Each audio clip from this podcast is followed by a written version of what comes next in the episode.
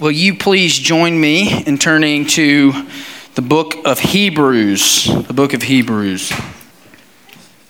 We're going to be bouncing around Hebrews a little bit, um, but after opening uh, with those songs in worship, and as I was thinking about our next um, adventure, our, our next journey through the real the real Jesus, knowing the real Jesus, um, I believe that what we're going to see this morning speaks to both of those things, both, both of where we're going and, uh, and what we've just sung. Um, you know, I was thinking about um, what Mary Beth was saying about that hymn, Be Thou My Vision. And, and the terminology there is kind of, you know, not, not terminology we use a lot today. What does it mean for something to be our vision? And really, the, the central focus behind that statement, that command, really is may my eyes and my heart and my mind be so focused on this one thing that it drives every aspect of my life. And we're going to see today that that's kind of the direction that I want us to begin to go down as we consider Christ. Not only this morning, but every day. How do we consider Christ? And so, our first text that I want to start with is found in Hebrews 1, verses 1 through 4. And then I want to jump to the beginning of Hebrews 2 and read Hebrews 2, 1 through 3. And then we're just going to be kind of flipping throughout the first few chapters of Hebrews as we go. But in honor for God's word, would you please stand with me as we just read these few verses Hebrews 1, 1 through 4, and then Hebrews 2, 1 through 3. says this Long ago, at many times and in many ways, God spoke to our fathers by the prophets. But in these last days, He has spoken to us by His Son whom he appointed the heir of all things, through whom also he created the world. He is the radiance of the glory of God and the exact imprint of his nature, and he upholds the universe by the word of his power. After making purification for sins, he sat down at the right hand of the majesty on high, having become as much superior to angels as the name he has inherited is much more than theirs. And then the beginning of chapter 2 the first three verses. Therefore, we must pay much closer attention. I want us to focus on that this morning. We must pay much closer attention to what we have heard, lest we drift away from it. For since the message declared by angels proved to be reliable, and every transgression or disobedience received a just retribution, how shall we escape if we neglect such a great salvation? Let's pray. Father, thank you for your word this morning. I pray, God, that we would hear this command to pay close attention to what we have heard. And the things that we have heard are in regards to your Son. May we consider Christ all the more today, and that our lives would be lives of constant consideration to who Christ is. And by doing so, we might glorify him and honor him, and therefore honor you. We pray these things in Christ's name. Amen. You may be seated.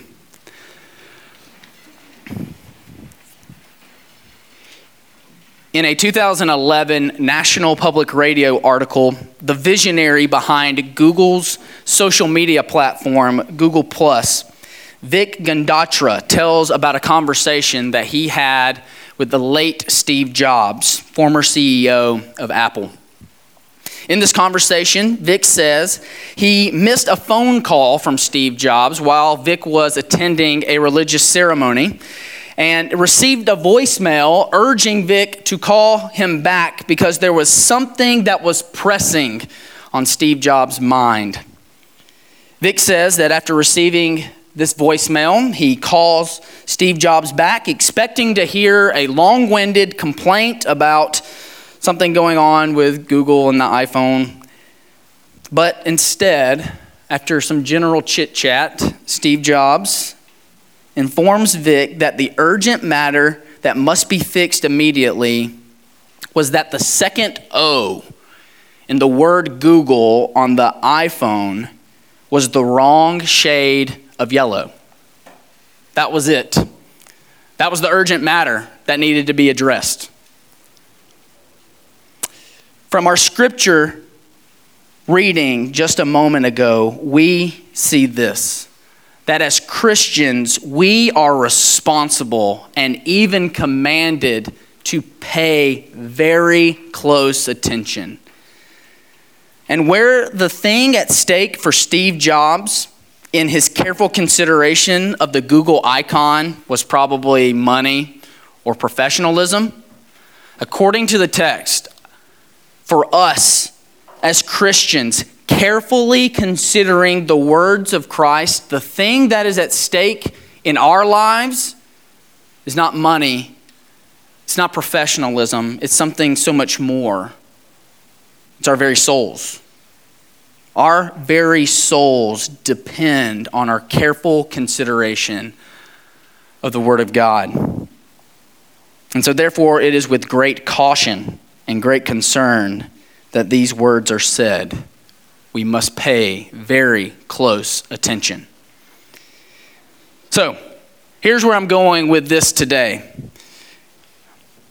I believe that the maturing Christian if you claim to be a Christian in here and you claim to grow into in, in, maturity in Christ, there are two things that you must constantly be considering.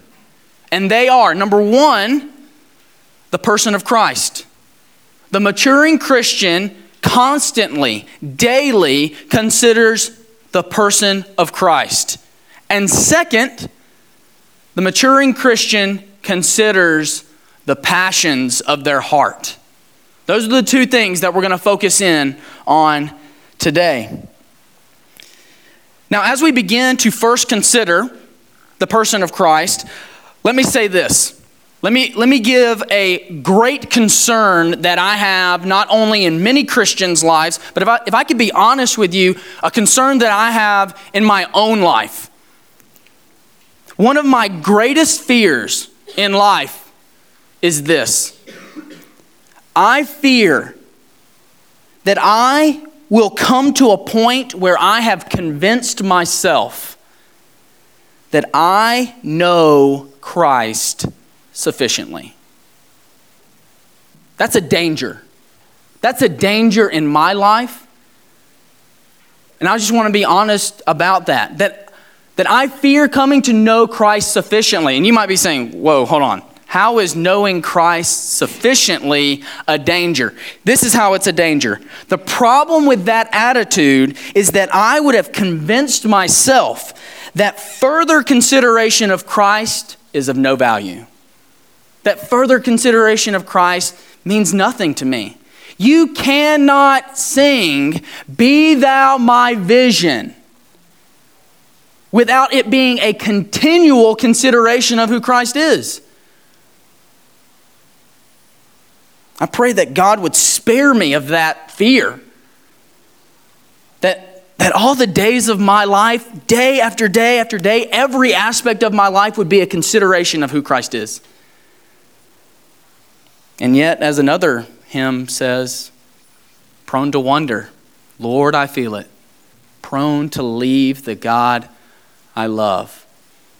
I feel that wandering. I see this coming about in my own heart because I see my own half hearted devotion to Christ. I see my failure to consider Him daily. I see it in my desire for glory and personal praise. And I see it in my refusal to give Him the glory and praise that He deserves. Students, we must pay very close attention and we must consider the dangers that are so near to our hearts. And we must consider Christ. Because here's the thing when we consider Christ daily, faithfully, we see that Christ is our eternal hope. We see that He was faithful in suffering, and He is faithful to deliver us. So, the first thing that I want us to consider is Christ in His suffering. Christ in His suffering.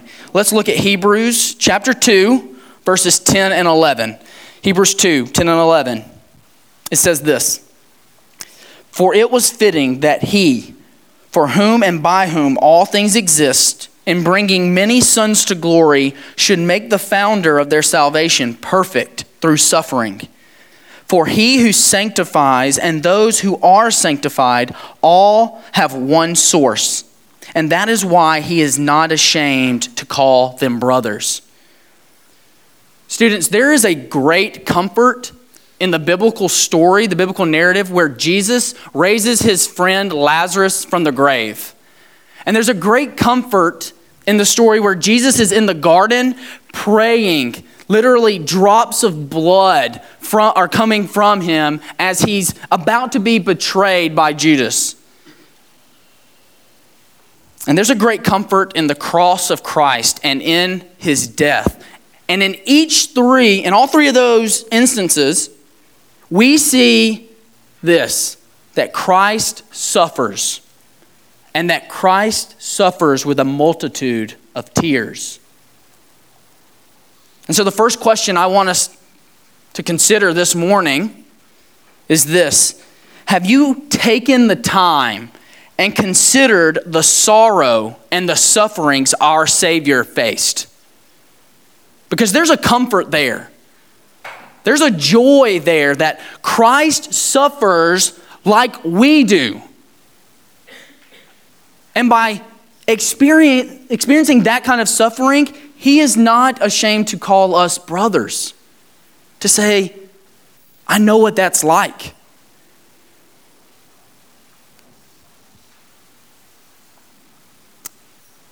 You know, we frequently think of suffering as kind of this James Bond interrogation scene, right? Where it's just like this one moment of immense pain that takes place, and after that, everything's fine. But there's actually another kind of suffering. There's another kind of suffering. A suffering that is a daily, slow, constant bearing of a weight, day after day after day. It's kind of like, um, you know, I've been trying to get better at doing pull ups in the gym. I'm terrible at them. I think it has something to do with how short my arms are or something. I don't know. Okay. But when I was researching like how to get better at pull-ups. Um, one of the things you have to get, you have to work on first is your grip. Your pull-ups are only as good as your grip. Okay, and so these coaches and people that know how to do pull-ups, not me, um, they say the first thing you need to work on in, in working on your grip is simply just to grab onto a pull-up bar and hang there. Okay, just hang on. And and the reason th- that works is because your, your muscles in your forearms and your hands start to get used to holding the weight, the dead hang weight from that pull up bar.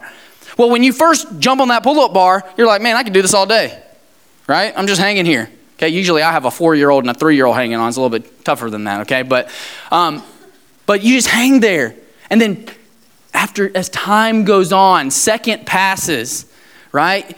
Your muscles begin to wear down, your grip fails, and ultimately you fall. You see, the sec- this second kind of suffering is like hanging from a pull up bar. It's a slow but consistent trial. Maybe, maybe some of you in here, maybe it's not that immense single pain, that one day that just hurts. Maybe it's year after year, week after week, there is a trial you're going through.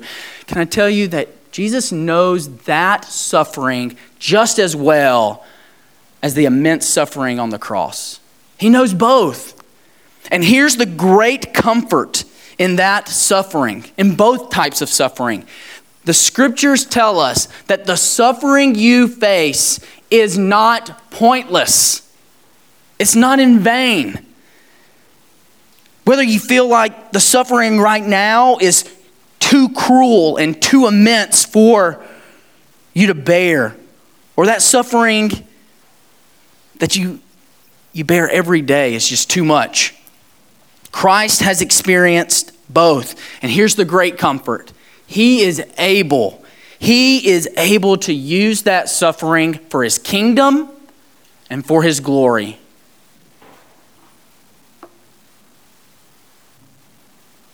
Because He has shared in that suffering. Because He has shared in that suffering, as He is right now, He stands before the Father and He is not ashamed to say, I am like them. I know what they're going through. Hey, if, if you don't get anything from this today, get this one point. Okay, listen up. Here it is. Students, you will never be more like Christ than when you suffer. Okay, you got that? You will never be more like Christ than when you suffer.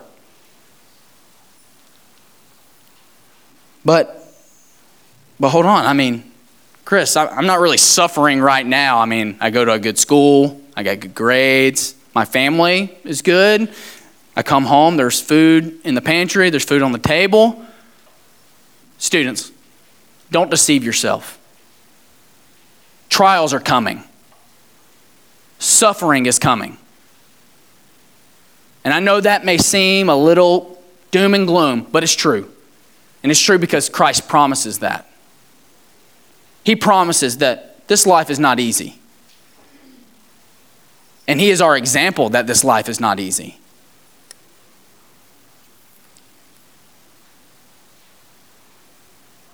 Do you want to show your friends the love of Christ?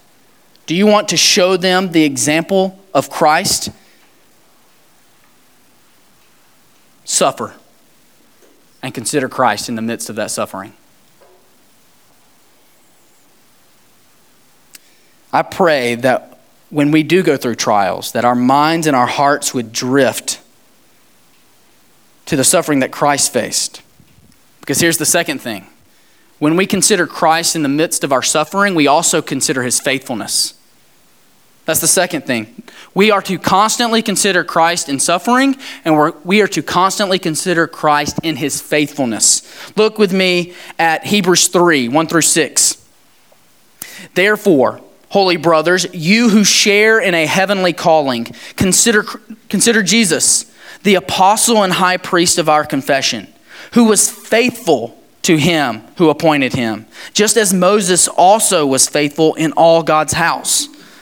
For Jesus has been counted worthy of more glory than Moses, as much more glory as the builder of a house has more honor than the house itself. For every house is built by someone, but the builder of all things is God. Now, Moses was faithful in all God's house as a servant to testify to the things that were to be spoken later. But Christ is faithful over God's house as a son and we are his house if indeed we hold fast our confidence and our boasting in our hope. So, notice the distinction here. There's two individuals in regards to faithfulness that we have to consider in this passage. One is Christ, his faithfulness, and the second is Moses and his faithfulness. Well, the question then becomes well, what's the difference? What's the difference between Moses' faithfulness and Jesus' faithfulness? And the answer is we have to look at their positions. The author here makes a very strong distinction. Jesus is faithful as a son, Moses is faithful as a servant. Well, what's the difference between those two? You have to consider those two positions in regards to an inheritance. Okay? Let me give you an example. Let's say there's a man who owns um, a $100 million estate. Okay? And this man is leaving for about 10 years. Okay? Well, he needs someone to care for his estate. And so he goes to a friend, a good friend, and he says, Listen here, buddy, I'm leaving. I'm going away for 10 years. I need someone to care for my estate. Would you do that for me? You can enjoy all the things that are in my house. You can enjoy, you know, all the blessings of, of you know, being on this estate. Take care of it. But, but remember, these things are mine. They are not yours. Now, consider that situation compared to another one. Same man, same estate. But this time, instead of a friend, he asked his own son to, consider, to watch over the estate. And this man says, Son, I'm going away for about 10 years. Would you mind looking over my estate? Enjoy it, be blessed by it, take care of it. But here's the difference I'm going away, but after a certain time, I'm going to give you all the estate. It will all be yours. Everything, all $100 million worth of the estate will be yours after a certain time period. Think about the mindset between the son and the friend. You see, the friend, his mindset is man, this is a really good friend. He has entrusted me with all the things that he has in this estate. But ultimately, those things aren't mine. And ultimately, they will never be mine. But with the son, the son says, Man, my father has entrusted me with a great possession. And it is my joy to take care of these things to, to the glory of my father. And one day, one day, all that is in this estate will be mine. You see, in that illustration, Moses is the friend, he's the servant. And he served with great joy and he served well. But Jesus is the Son, and he serves the Father joyfully and he serves the Father faithfully. Now, in, in Hebrews 3 1 through 6, let's look at this. Okay?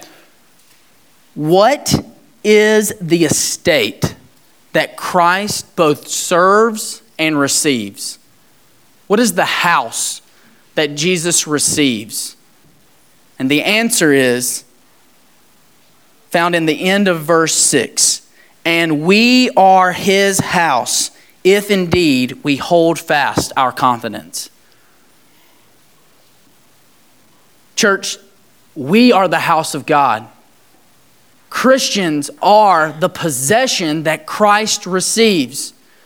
So here's how Christ's faithfulness affects you, okay? This is how Christ's faithfulness affects you. The faithfulness of Christ to the will of God is the assurance, the full assurance of your salvation. The faithfulness of Christ is the full assurance of your salvation. If you look for assurance of your salvation in your own faithfulness, you won't find it. You won't find it. And many people do. They try to find their assurance of salvation in their own faithfulness. You won't find it. You know why? Because you fail. You mess up. You sin.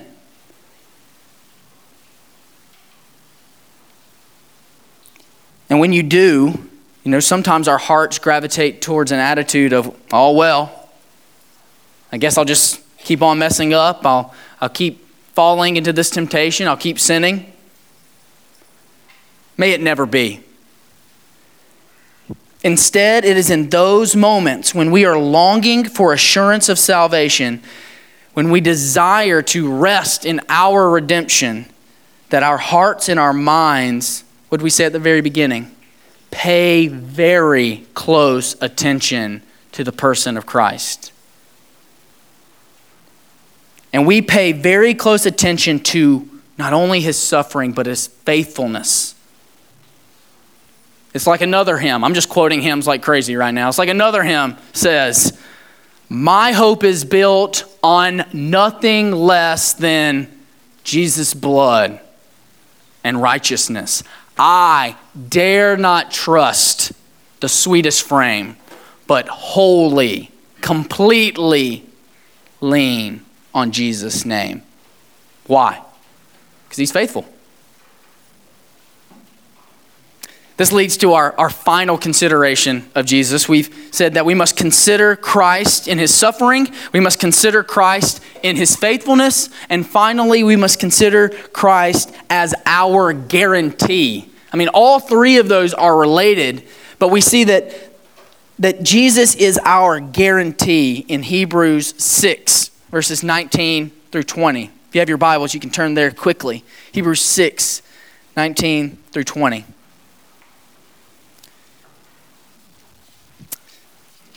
It says this And we have this as a sure and steadfast anchor of the soul. Man, I just love that phrase. We could just stop right there, right? We have this as a sure and steadfast anchor of the soul, a hope that enters into the place, the inner place behind the curtain, where Jesus has gone.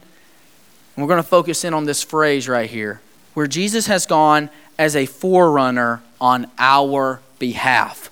Let me tell you why that is our guarantee. By the Holy Spirit's inspiration of God's Word, it's not only that Jesus has entered into the holy place, entered into a place that only He Himself can enter, but He enters there on our behalf. Let me tell you why that's such a joy for you, Christian. Is because when He returns, He will take us back to that place. And we don't consider that. That He is there on our behalf. And when the Father tells Him to return, He will go and He will gather His bride, the church, and He will take them back to that inner place where the Father is, so that where He is, we will be also. He is our guarantee, not our own faithfulness, His faithfulness. And so, in light of those three things that I've tried to quickly go through, that Jesus is that we consider Jesus in his suffering, that we consider Jesus in his faithfulness, that we consider Jesus as our guarantee. I just very quickly want to consider three things of our own, own hearts, right? We said at the beginning the maturing Christian considers Jesus, the person, and the passions of their own heart. The first one is consider the temptations of your heart. Okay? Consider the temptations of your heart. Hebrews 3:12 says this, "Take care, brothers, lest there be in any of you an evil, unbelieving heart, leading you to fall away." So, in light of Jesus' faithfulness, the first thing that you must consider is the evil desires of your own heart. You have to identify those temptations and then ask yourself is this, is this evil? Is this leading me astray? Is my desire leading me to unbelief? You know, the command, take care, sounds a lot like pay close attention. It involves an intentional effort to watch out. Students, we have to evaluate ourselves. We have to be honest with ourselves. And we have to ask this question What is pulling my heart away from Christ like faithfulness? I think that's a great question we have to ask ourselves daily. What in my life daily is pulling me away from Christ like faithfulness? The second thing that we must consider is the grip of our confidence, the grip of our confidence. Okay, we kind of talked about hanging from a, from a pull up bar. Okay, well, let's look at Hebrews 3, uh, verses 13 and 14. We just read 12. Let's look at 13 and 14.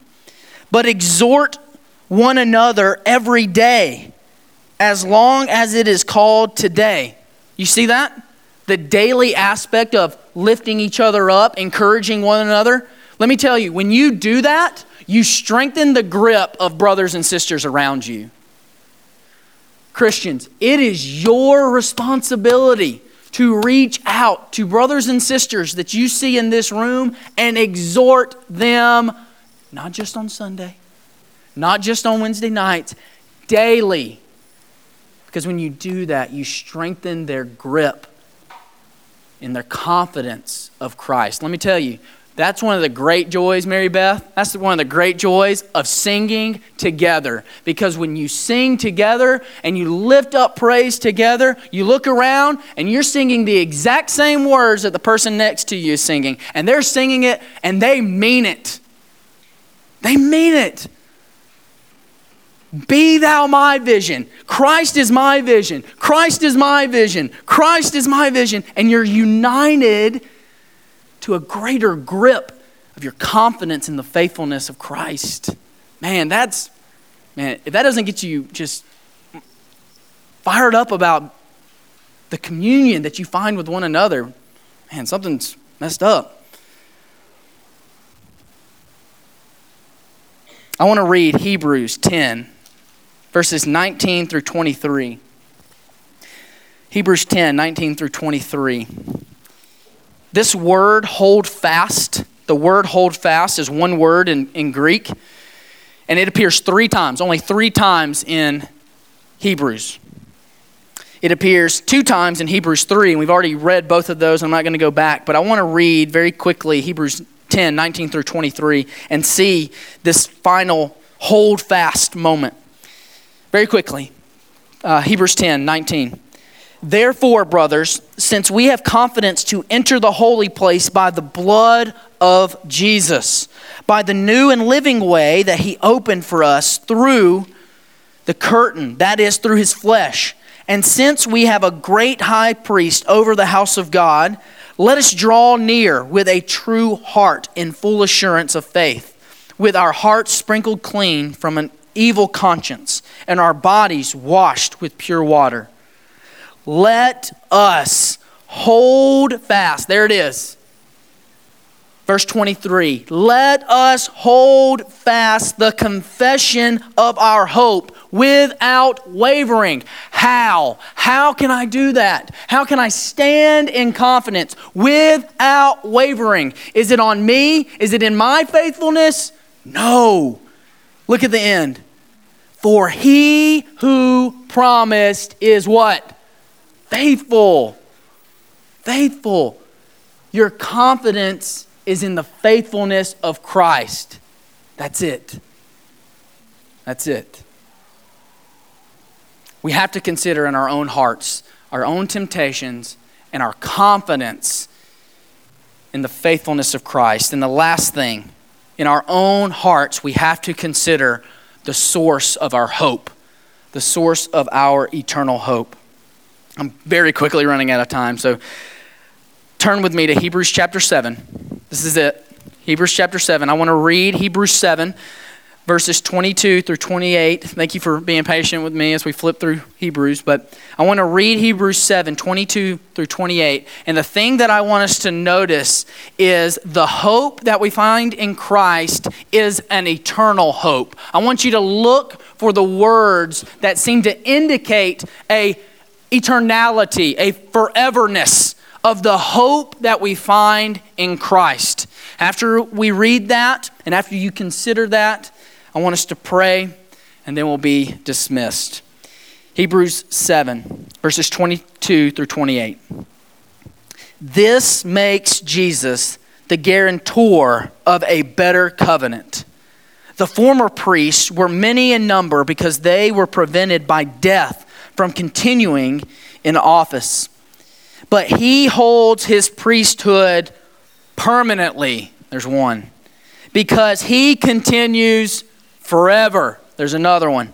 Consequently, he is able to save to the uttermost those who draw near to God through him, since he always, there's another one, lives to make intercession for them. For it was indeed fitting that we should have a, such a high priest, holy, innocent, unstained, separated from sinners, and exalted above the heavens. He has no need, like those high priests, to offer sacrifices daily, first for his own sins and for those of the people, since he did this once for all. There's another one when he offered up himself. For the law appoints men in their weakness as high priests, but the word of the oath, which came later than the law, appoints a son who has been made perfect forever. And there's another one. Students, let us pay very close attention and let's consider carefully, daily, moment by moment, the temptations of our hearts, the confidence of our hearts, and the hope, the eternal hope of our hearts. Where are those things? What are those things in your own heart? I pray that you would consider them today. And then I pray that we would consider carefully and pay very close attention to Christ. That we would pay very close attention to Christ and his suffering we would pay very close to Christ in his faithfulness and very close to Christ in his promises. Let's pray. Father, it is our prayer today that Christ would be our vision. God, that we would rest on nothing else but the faithfulness of Christ. And we have seen that in your word today. And God, I pray that you would bring great conviction on our hearts where we have placed false supports. God, supports that will fail when our world is turned upside down. God, I pray that our faithfulness would be only in the faithfulness of Christ. God, help us to consider Christ today and every day. Consider him on the cross. Consider him faithful to the, to the plan of the Father. And consider him our guarantee because our hearts drift. Our hearts drift to, to temptations of the flesh and of the world.